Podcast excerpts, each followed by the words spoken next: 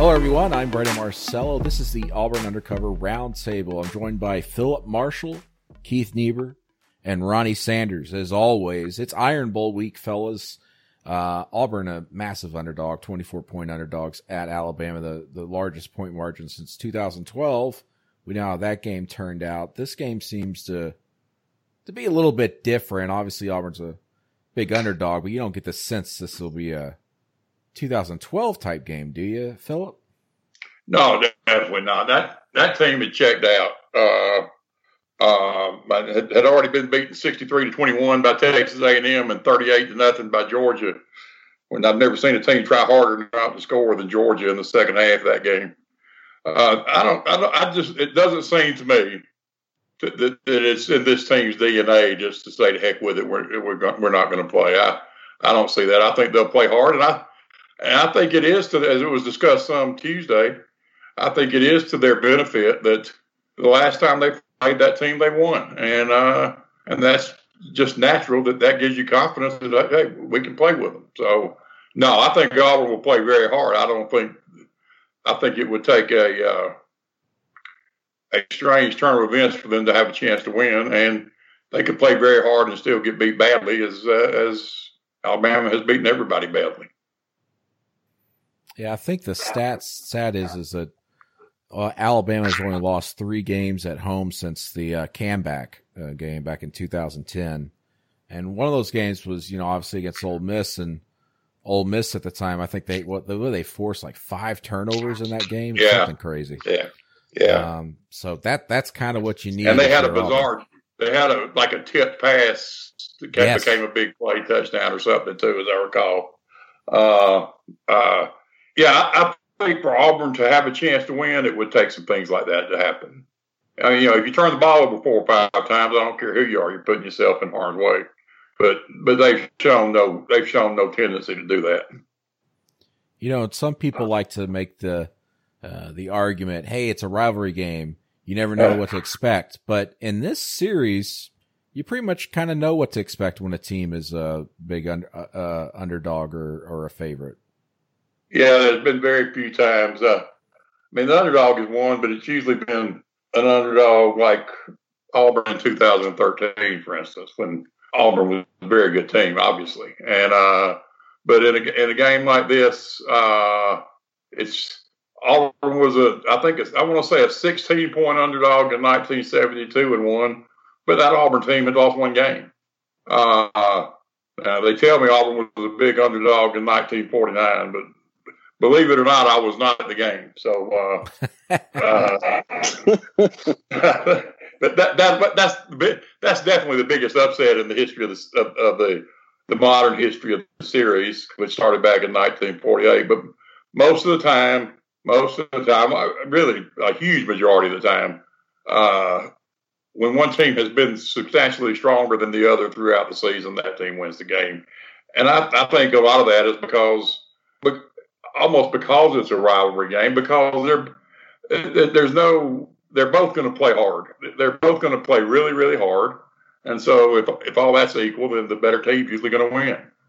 Ronnie, you've seen this rivalry up close and personal yourself. Uh, this Alabama team seem. I mean, listen, Nick. What Nick Saban's done is remarkable at Alabama, but this Alabama team even seems different from some of the ones he's had over the years. This one, I don't know if you can really specify a weakness other than the kicker. Yeah, and that seems to be a, a recurring problem. but uh, you know, the one thing Nick does, and I was talking to an agent about it the other day, and and he said, you know, Nick evolves, and that's one. You know, if you look at this offense now versus you know a few years ago, it's completely different. And uh, you know, uh, Coach Enos and, and Mike Locksley deserve a lot of credit for for uh, for the job they've done running the offense. Um, and it's been really really impressive. Um, you got to give Nick credit for for being able to change when he needed to change. You know, he's done that twice, really, Ronnie. He did it when Lane Kiffin went there, and he he complained he complained about the up tempo offenses, and then when he, he didn't he didn't get that done, he's joined them at least part time. And uh, and now, I mean, if, if you look around, I mean, it, that the NFL level and the college level has become such a quarterback game. I mean, these quarterbacks are so so talented, and uh, and he was willing to take advantage of that. And I, I agree with you. I think that's to, I think that's to his credit, and I think that's uh, uh, you better be able to adapt. If if you can't, you're going to be in trouble. And he he he has done that. Uh, Bear Bryant did the same thing. He was able to adapt. He ran the wish. He threw the ball, then he ran the wishbone, and uh, uh, but uh, that's I think that's crucial. And and Saban obviously has done it better than anybody. And kind of lost in this is their defense has pitched two straight shutouts against SEC teams. Yeah, they're a pretty hard team to beat. yeah, I mean their offense is a little bit better than their defense now. I mean their offense is top seven in the country in four of the five major categories recognized by the uh, NCAA. Their defense is top ten in four or five categories, uh, major categories uh, recognized by the NCAA. I mean it's as good as it can get for a team, really.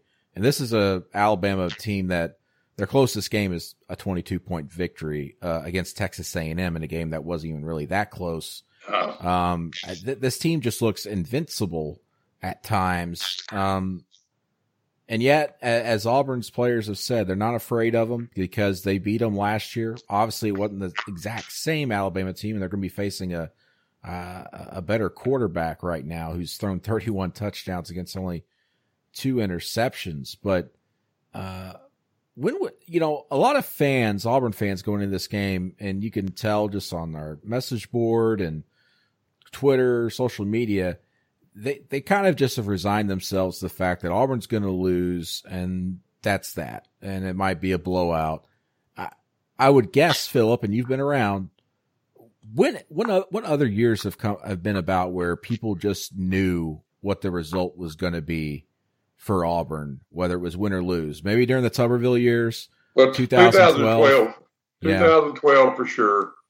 I don't think, uh, I really don't think during the Tuberville years, because, you know, he had, he won six straight until his last one. And, uh, and even though Alabama was clearly better that year, I still think Auburn people hung on to the hope that, well, they just don't think they can beat us. We've beaten them every year. And then, and, uh, didn't out to be the case. Of course, it was 36 to nothing. But, uh, uh, but before, before that, you know, certainly during the, uh, the previous years, during Bryant's heyday, there, there were years when, uh, when it was obvious that Auburn just, just couldn't match up. But most of the time, Auburn people have had hope. Even, even maybe it was misplaced hope, but they still had hope. And, and it's a, it's a little bit strange this year because it's, you know, this Auburn team is not without talent, and uh, and it's a team that could just extremely easily be be ten and one instead of seven and four, and uh, so I guess I'm a little bit surprised there's not there's not more hope than there is, but this season just seems to have really really uh, done a number on the psyche of Auburn people, even though you know there's been I, in fact I added up the other day the last in the last 28 Iron Bowls, Auburn's had four more losses 14 times going into the game. So it's not like it's a, a strange occurrence. I think, but it all goes back to last year and and the way the season ended after the after the tremendous high of November and and then Alabama and Georgia getting in the game anyway, getting in the playoff anyway, and and then the loss to Tennessee this year. That that was maybe as that was as damaging a loss uh, as I think I've seen in a long time. Uh, it, it, was that one really because Tennessee, uh, they really played playing a really good game against Kentucky, notwithstanding Tennessee's not any good, and uh, as we saw last Saturday. But I, I, no, it's it's it's very unusual. It's it's very unusual to uh, to see it like it is now. I, I I don't know that I've ever seen exactly the same circumstances. It's almost like, like 2012 was an awful team. That had been proved by the time they got to Alabama. There was no way Auburn could win that game. Everybody knew it.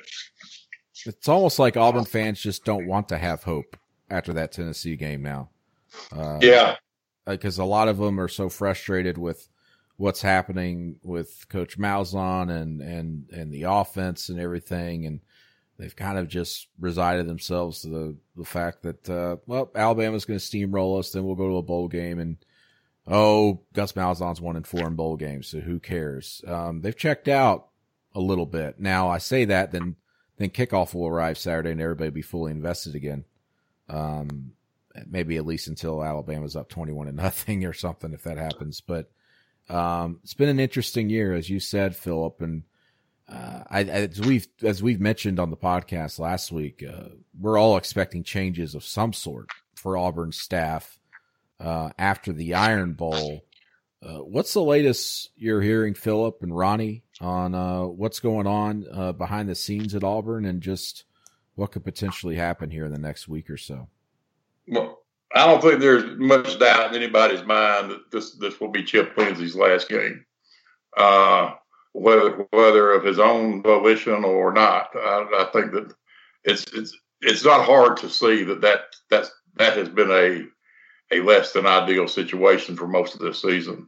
Uh, uh, you know, as, as, I've as I've written, my what I understand is that there are still uh, decisions to be made about about what's going to happen uh, with Gus, and uh, that's certainly not to say he won't be back. You know, we we all know what Allen Greene said and what Steven Leath said, but I think that'll be a something to watch next week as well. Yeah, I mean, I've, I've heard pretty much the same thing. I mean, I think that that uh, you know, going back to what we were talking about earlier, I think you know one reason that the the, the fans are seeing some of the dysfunction uh, that uh, you know a lot of us kind of know about, but but maybe the general fan base doesn't. And there's a lot of internal dysfunction, um, starting with starting between Gus Malzahn and, and Chip Lindsey, and so uh, that shows up on the field. Um, and so it's going to be really really interesting to see how it plays out. I mean, you may even have a situation where Chip Lindsey is no longer with the football program as of as of uh, you know Sunday or Monday, but Malzahn's future may not be determined for a couple more days. So uh, it's it's really a uh, it's an interesting thing. It's going to be really really interesting to watch and see what happens. It's uh, you know, I think it's it's again, it's a strange situation to them. I mean, I guess it depends on what you want to look at. I mean, uh, he's won an SEC championship and he's been to the championship game twice in five years and been to the Sugar Bowl once. And uh, but right now, fans, or at least the ones I hear from, and, and the post on our message board, seem to be fixated on those four or more losses, uh, uh, which I'm not sure is quite fair for last year, but other than that, it is. And uh, uh, whereas I think maybe if they felt more of a connection to Gus, uh, they might tend to look more at, at the other side of it. But that's a, if he's made one mistake in my mind in his six years of seasons at Auburn, it's it's not not ever really connecting with Auburn people and and and uh and and making them feel like making them feel like he wants to be one of them. And uh, well, well, Phillip, I think I think you're you're 100 percent right. I mean, if you look at Tommy Tommy Tuberville was around Auburn for what 10 years and yeah. had four more losses seven times.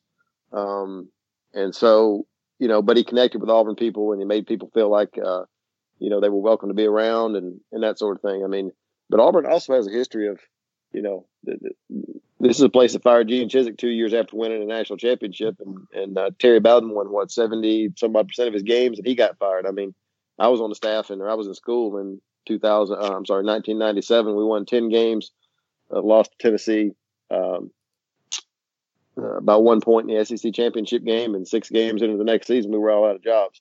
So uh, you know, it's it's a it's a volatile it's a volatile job, and um, you know, uh, anybody who takes the job uh, probably knows that. Uh, I, you know, I, look back at, at 2003, uh, Ronnie, and and at that point, it was also Tuberville's. It was his after his fifth year, and, and uh, he uh, yep. he had not accomplished nearly as much as Gus did in his first five years, and the led by the president, then President William Walker, they were prepared to make a change and hire Bobby Petrino. And the word got out, and Auburn Auburn people didn't feel like Tuberville was being treated fairly, and they really really liked him, and they just basically uh, rose up in protests and and really stopped it. They really did stop it, and uh, Yep. uh, so And, but they and like nobody's going to do that for Gus Malzahn right now. No, I they're mean, not. No. They're, they're not. I think the Uh, only that's person that unfortunate. only person that'll stand up for Gus Malzahn is Kristi Malzahn at this point.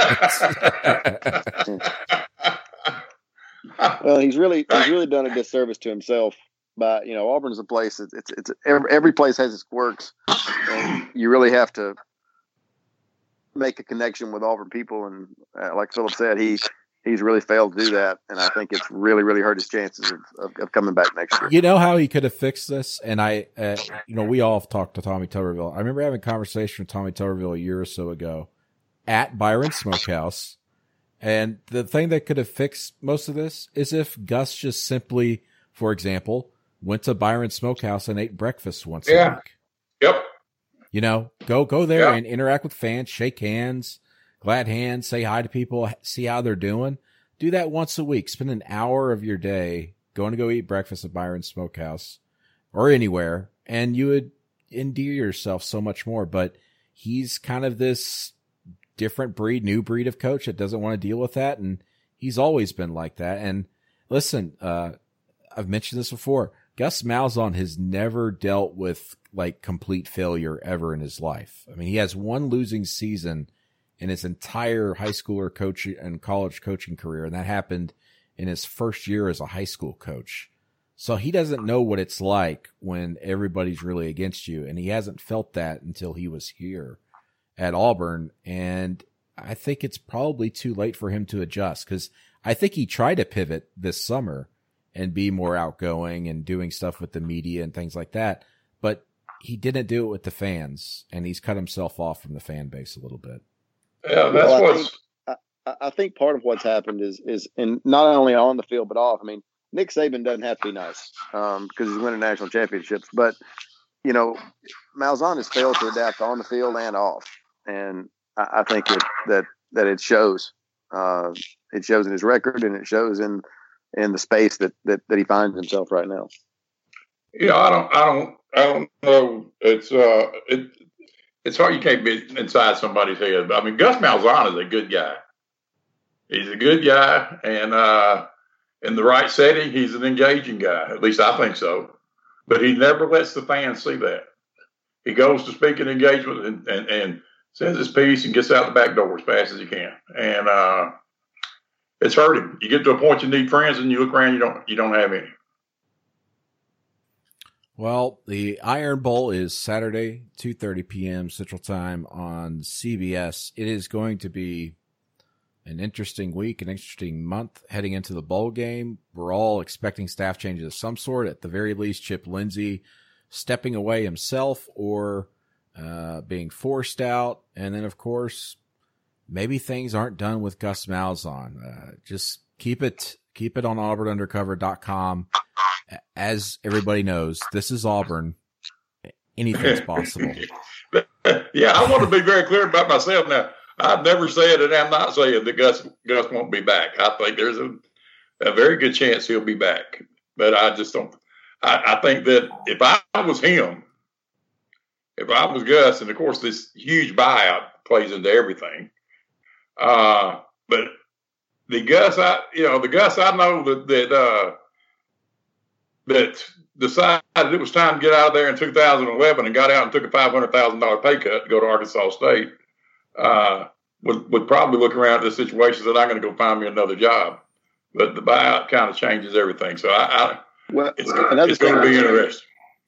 another thing that changes things a little bit is that that uh, there aren't a lot of jobs that are going to be open this year. Um, you know, you look around and North Carolina might open, uh, Louisville's open, um, USC might open, that, which he couldn't get. Uh, there just aren't a lot of jobs out there that are going to be open that that you know, Colorado unless he took a Colorado's open. Um, you know, but I'm just not. I don't think he can get any of that. I, I- I'm not sure he can get any of those jobs. So uh, the question, the question is, if he's willing to take a, a much lesser job, uh, making a lot less money, um, you know, uh, I guess that option's there. But I think probably the best thing for him to do would be to go in and you know, if, if he's if he's miserable like he was before, then he probably ought to go in and negotiate a buyout and walk out the door. His time yeah. to leave was I, last I year. Get, uh, sorry about that, guys. I think he could probably get the Colorado job if he really wanted wanted it, right?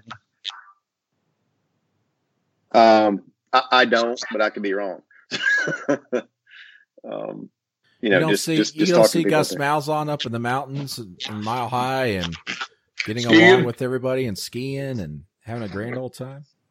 Maybe Keith knows something I don't know. I I, I don't know. I, I no, I don't know um, anything. I'm just looking at the landscape of the Pac-12 and saying, you know, if you're Colorado, you get a couple options. You get a guy on uh, in his last run who's been successful somewhere else, or you try to get a young up and comer, and they've tried both before. And unfortunately for Colorado, there's, there's really only been one guy that's won there in my lifetime with any consistency, and that was Bill McCartney. But so you know, I, I, you, look at that job, and you think, okay, Gus Malzahn, are they going to get a guy that's better credentialed than Gus Malzahn that's still relatively young? And I wouldn't think so. And then you think, well, his kind of offense is probably quite more suited for that that out there than the one he's in. You know what this reminds me of? Bill Curry at Alabama in 1989 yeah. went into the went into the Iron Bowl 10 and 0 and uh, lost the Iron Bowl and lost to Miami in the Sugar Bowl. But uh, uh, but Alabama fans had checked out on him, and they didn't want him back. And and and whether he would have been fired or not, I don't know. I believe he would have. Uh, but he ended up leaving Alabama and going and announced he was leaving Alabama to take a job at Kentucky, which that, that very clearly is not something that you do. And uh, this a very, very similar situation to that, and that uh, when you when you lose when you lose the uh, the the support that you need, it's, it's very difficult to to uh, to put it back together. I'm not saying it's impossible, but it's very difficult. Keith, I'm wondering, considering all this talk, and even with Chip Lindsey, how does this affect things with the biggest recruit out there right now in Mr. Kelly Bryant, who is officially visiting Auburn next week? Well, I got to tell you, I don't think so far it's, it's had much of an impact because Gus Malzahn has really taken the reins on that recruitment in particular. Uh, in fact, when Kelly Bryant, the former Clemson quarterback, when he visited Auburn a few weeks ago, uh, he spent most of his time with Gus Malzahn and not nearly as much time with Chip Lindsey. So, you know, he's going to be in there sometime next week or next weekend. As of last night, that was, st- excuse me, as of Tuesday night, I should point out, uh, that was still to be determined um, you know, Auburn may want it by next weekend because by next weekend, there's probably going to be some resolution. You're going to know at least partially where things are headed at the offensive coordinator position. Is Chip Lindsey gone like like you know people think? Uh, and already, you know, quite frankly, Auburn may have a new OC in place next week if Chip's not there. So, so uh, you know that could benefit. Now, right now Kelly's looking at the school. You know, there's some debate. Is he an NFL caliber quarterback? You know, it's not for me to determine, but he wants to put get the best shot of getting to the NFL. So he's looking at these schools and he's saying, okay, at North Carolina, Mitch Trubisky uh, was was uh, developed there. At Missouri, Derek Dooley, believe it or not, has done a good job with Drew Lock. Yes. And so he's looking at who's going to be the best guy for me. Um, and so it, it's too early to say. You know, again, Gus has handled this and probably smartly so, knowing that you know Chip situation. And then once they figure out who the offense, if Chip is gone, I got to keep throwing that caveat in. Once it's determined if he's gone, who the replacement is going to be, uh, it's going to be have to be quick for probably for Kelly Robinson's peace of mind because he's going to announce December fourth. But I think, and I think Ronnie's heard the same thing. Missouri and North Carolina uh, and Mississippi State are the other teams involved. A lot of people think Missouri may be the team to beat. Some people think North Carolina may be the team to beat. So Auburn's going to have to have a really good visit with Kelly and his parents next week. But also, he wants to know who that OC is going to be, who's going to develop me and get me to the next level. And if that speculation about Hugh Freeze is is, is comes, yeah, that's probably we'll have to see.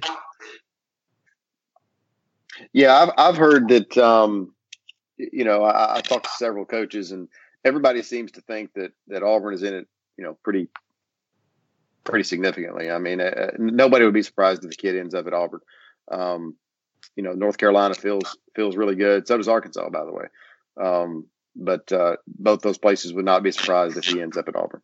Well, it's my information. Arkansas is pretty much not really uh, relevant in this as people thought. In fact, uh, people connected to Missouri feel that way. People at Auburn feel that way. So it, it's interesting. I, I, think Auburn's got a shot, but they really there's so much to be determined at Auburn. So how could how could any of us project him to Auburn right now, not even knowing who the coordinator is going to be? Oh, if he goes to Arkansas, he, he needs to make sure he doesn't uh, doesn't flirt with any dance team members from some other team. I think, and I know, I, yeah, I think Arkansas again. I, I, I, keep hearing that they're probably not in it. That proximity is really going to hurt them, and that's a little bit of a surprise to people because his relationship with the head coach, their who recruited him to Clemson. But it really looks like they're on the outside looking in right now. Well, they're so bad that that, that would have to give you a little bit of pause. They're just they just really don't have many players. Well, people say, why would he be looking at North Carolina? They're bad. But, you know, Ronnie follows that program closely. They've had a lot of close games. Again, they did develop, they did have some success, great success with, with uh, Mitch Trubisky, who was the number two overall pick in the 2017 draft. And they're telling him, look, you know all the guys on the team. You're from the Carolinas. You're the missing piece to us winning two games instead of eight or nine. So he's buying into that. You know, again, Missouri, he's looking at that situation and saying, you know, Derek Dooley only had one year to work with Drew Lock, and Drew Lock has had an outstanding season. And if that's the case, I could come in and I could maybe pick this thing up in a year. Of course, there's been some suggestion. I think Ronnie's heard this too that maybe Derek Dooley, that some NFL teams may be looking at him. And then you have Mississippi State, which loses Nick Fitzgerald. And Kelly Bryant is a guy that runs maybe not quite as hard as Nick Fitzgerald, but certainly can get more yards on the ground. And then, quite frankly, he's probably more of an accurate passer than Nick Fitzgerald. And he's really bonded with the players there. So I think those three programs in Auburn probably have the best best case right now. Uh, you know, uh, one funny thing, he was going to visit uh, Miami this uh, next weekend. He was going to officially visit Miami. He canceled that visit instead to visit Auburn for a second time with his parents. But uh, over at Mississippi State, they were under the impression that Auburn was sort of out of it, that he wasn't even going to visit Auburn again. I think they were surprised that uh, not only was he going to visit Auburn again, but that was going to be an official visit, and the Miami visit was off. So maybe Auburn undercover is in this more than people more than people think. But uh, again, I think those are the four teams to really focus on. Missouri's a real dark horse here, real dark horse. Uh, quick, quickly, basketball. You went and saw Turbo Jones, uh, Keith, on Wednesday for his signing ceremony. Uh, what kind of kid is Auburn getting on the basketball yeah, court? Yeah, uh, Terrell Turbo Jones, a six foot one point guard. He's listed as a combo guard, uh, but he's a point guard. Make no mistake about that. 16 points, eight uh, eight assists a game for Orlando West Oaks Academy. Uh, you know, and I grew up down in Florida, and back in the day, 25 years ago, the public schools had all the talent, but that's that's really no longer the case in, anywhere in the country. Uh, Orlando West Oaks Academy is a school that is putting guys in the NBA, putting guys major colleges. In fact, St. John's, who did they play the other night? Uh, St. John's played somebody, and there was a guy from West Oaks on both teams. So it's a it's a great program. Uh, he's got close uh, right around a 3.0 GPA. Uh, nobody had anything but praise to say about him, and and also, well, I should point out because West Oaks Academy does not play Florida High School Athletic Association, play in a separate association they can play basically a much deeper schedule, a larger schedule. They can play anybody they want, and uh, they can go out and kind of get guys. And he's from Tallahassee. He's not from Orlando, so he left home essentially to to go play at this school. And uh, and uh, so he's a mature guy. In other words, he's already left home. He's not going to get to Auburn and and be shell shocked by the experience of getting away to college like like the four of us were. Uh, you know, he's already done that, and uh, very popular kid. Uh, very Bruce Pearl's going to get a lot of credit here, and he should.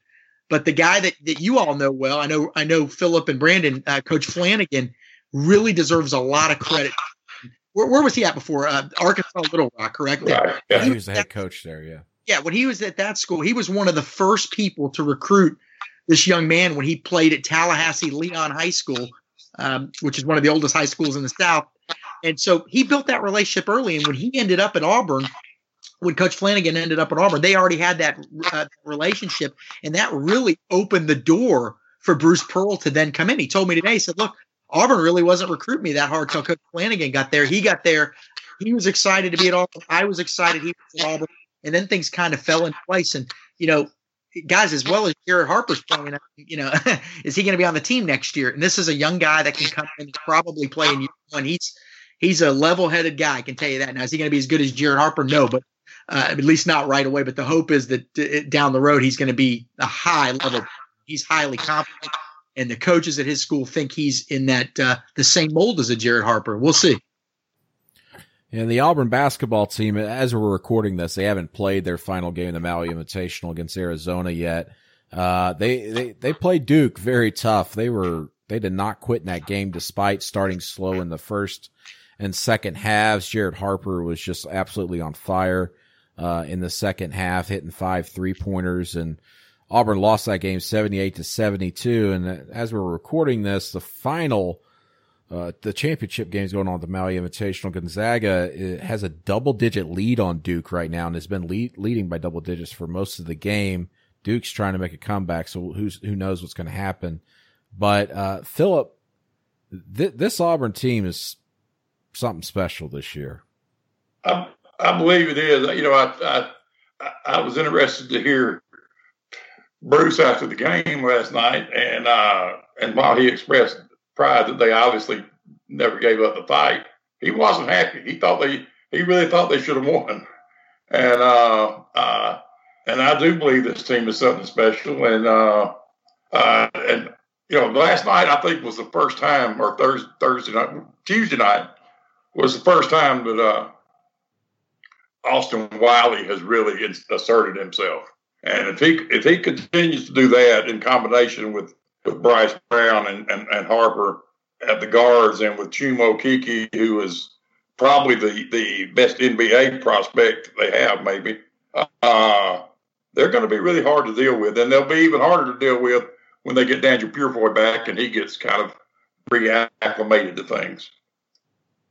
If I could say something, guys, it's not just the you guys are the basketball groups here, but it's not just that they have talent. It's now they have experience against an elite team. I, and I read somewhere Duke when they played Gonzaga in the championship of the Maui event.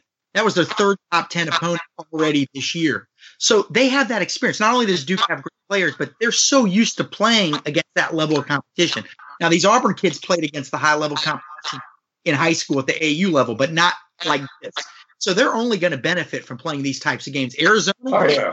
that's another program that is used to playing in five to 10 elite type games each year. So just Auburn playing Arizona, that's going to benefit them in the long run. It's not always about talent. It's about knowing that you belong, having the experience against those great teams. And it's going to be fun to watch them progress. Yeah. One of the interesting things about college basketball is that these kinds of games, they do nothing to hurt you, uh, whether you win or not. They, they do nothing to hurt you. They, they, they only help you. And, uh, and I think Bruce is very smart. That this, is, you know, he's always scheduled tough, but he scheduled significantly tougher this year, uh, obviously because he thought he had he had the team that could handle it. Yeah, it's going to be interesting to watch. Uh, we'll obviously know more, you guys, by the time some of you listen to this. The Arizona Auburn game will be final. Uh, Bruce Pearl made no secret, even before they went down there, that he wants to be two and one heading back home to the mainland. And uh, to do that, they've got to beat Arizona tonight, uh, which should be an entertaining game, considering how Arizona played Gonzaga in the first half Tuesday night. Now Gonzaga is uh, whipping up on Duke, at least at this moment. Uh, quite surprising result right now. Maybe Duke's tired from last night. Who knows? Um, but uh, this basketball team will come back home. They play three straight home games, and then they'll go to UAB on December 15th, and that's when Danjel Purifoy will be eligible and make his return to the lineup somehow, some way off the bench, I'm sure. And uh, I would think, you know, Austin Wiley's not in the starting lineup right now, but he will be probably at that point. I, I would think, yeah. Um, and as you said, Phillip, Wiley was pretty good last night, Tuesday night. He had 17 points, nine rebounds, uh, did pretty well defensively. You know, hit the one knack on him has been foul trouble. He didn't get in foul trouble uh, against Duke. Um, found his lanes, did a good job slipping screens against Xavier and also Duke uh, to get open in, in the paint. And uh, really like this Auburn team, the way they play together. The one thing, their one weakness right now, at least early, early in the season, is bench production. They've got to get Yeah. points off the bench.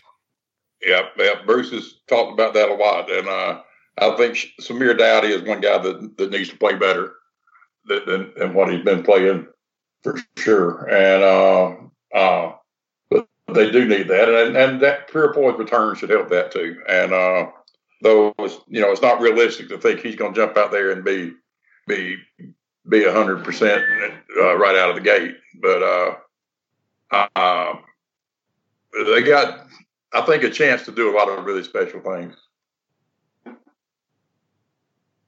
Ronnie, uh, I want to end this podcast just kind of checking with you about what what's going on nationally uh, behind the scenes with all these college football jobs and also just uh, college football in general and kind of what we've learned this season at multiple programs across the country. Well, um, I think right now people are watching USC and North Carolina. Um, you know, I heard a couple weeks ago that North Carolina was probably safe. They were going to make some changes staff wise, but uh, you know, the last couple of days it seemed like that. Uh, you know, that may not be the case. That Larry Fedora may may not make it. Uh, I think his future is still to be determined. Uh, same thing with Kim Helton at uh, at USC. You know, if neither one of those jobs open, they're just not going to be a lot this year. Uh, you've got a new athletic director at, at Vanderbilt, uh, so nobody really knows what's going to happen with Derek Mason. Um, if they get to a bowl game, I just can't imagine them firing him. Um, but it, it's it's it's it's a, it's a slow year. Last year was a huge year. Um, you know, at Louisville, you're it looks like they're going to try to hire Jeff Brohm at Purdue. Um, a name that has, has popped up for his uh, may have been Keith that told me there's a name that's popped up that I've heard a couple times now is Mel Tucker uh, up at Purdue. So, um, but they'll they'll that's a better job than it was. They've invested in facilities and that sort of thing. So, but again, not a lot going on in, on the coaching front. Interesting times. Something happened at Auburn. Um, that would probably be the biggest job opening there is. I would say. Yeah, I mean, if if if USC were to open, it'd be you know Auburn and Auburn and USC. But uh, if no USC, Auburn by far would be the biggest job open. Uh, and look, you know there there are some interesting names out there. Where would Auburn go? Uh, you know, you've got an AD who's new. Nobody really knows uh, where he would go. Uh, and Phillip could speak to this more than I could, but I'm assuming that that uh, Allen Greene's going to have if if Malzahn is is let go. I'm assuming that Allen Greene's going to have uh, uh, he's going to run the search, and uh, this this is not the days of Bobby Lowder. Uh, I would he- assume that. I don't know, but I would assume that. He would ha- he would have to. You can't. I, well, at least it makes sense. I mean, you can't. I mean, he, he came in. He, you know, this is Auburn. He came in. He inherited uh the the coaching situation. If they're going to make a change, you let the new AD handle things. But you know, who knows? Like like you guys said, I I'm of the belief that Gus Malzahn's going to be here next season, but anything can happen. Who knows? Um, and I didn't believe that this morning. but uh, it's just things are always strange, and it's not going to be boring here uh, over the next month. We'll have you covered at auburnundercover.com, not just with the Iron Bowl and football and Gus Malzahn, Chip Lindsey, and uh, everything going on there with players. Of course, the basketball program, the team, as they ramp up toward a SEC conference uh, schedule. Of course, that's still a month away, but they've got some big non-conference games actually still left. UAB, NC State, and of course Arizona, which will be over with by the time some of you listen to this. And then recruiting, Kelly Bryant making his decision, I believe, on December 4th, sometime in early December. Will that quarterback come to Auburn and help save uh, this offense for Auburn? Because it certainly looks like Jarrett Stidham is on his way out as Auburn's quarterback. So, so much to cover, so much to go over, and we will be on top of it, of it at auburnundercover.com. Thanks for joining us this week on the Auburn Undercover Roundtable.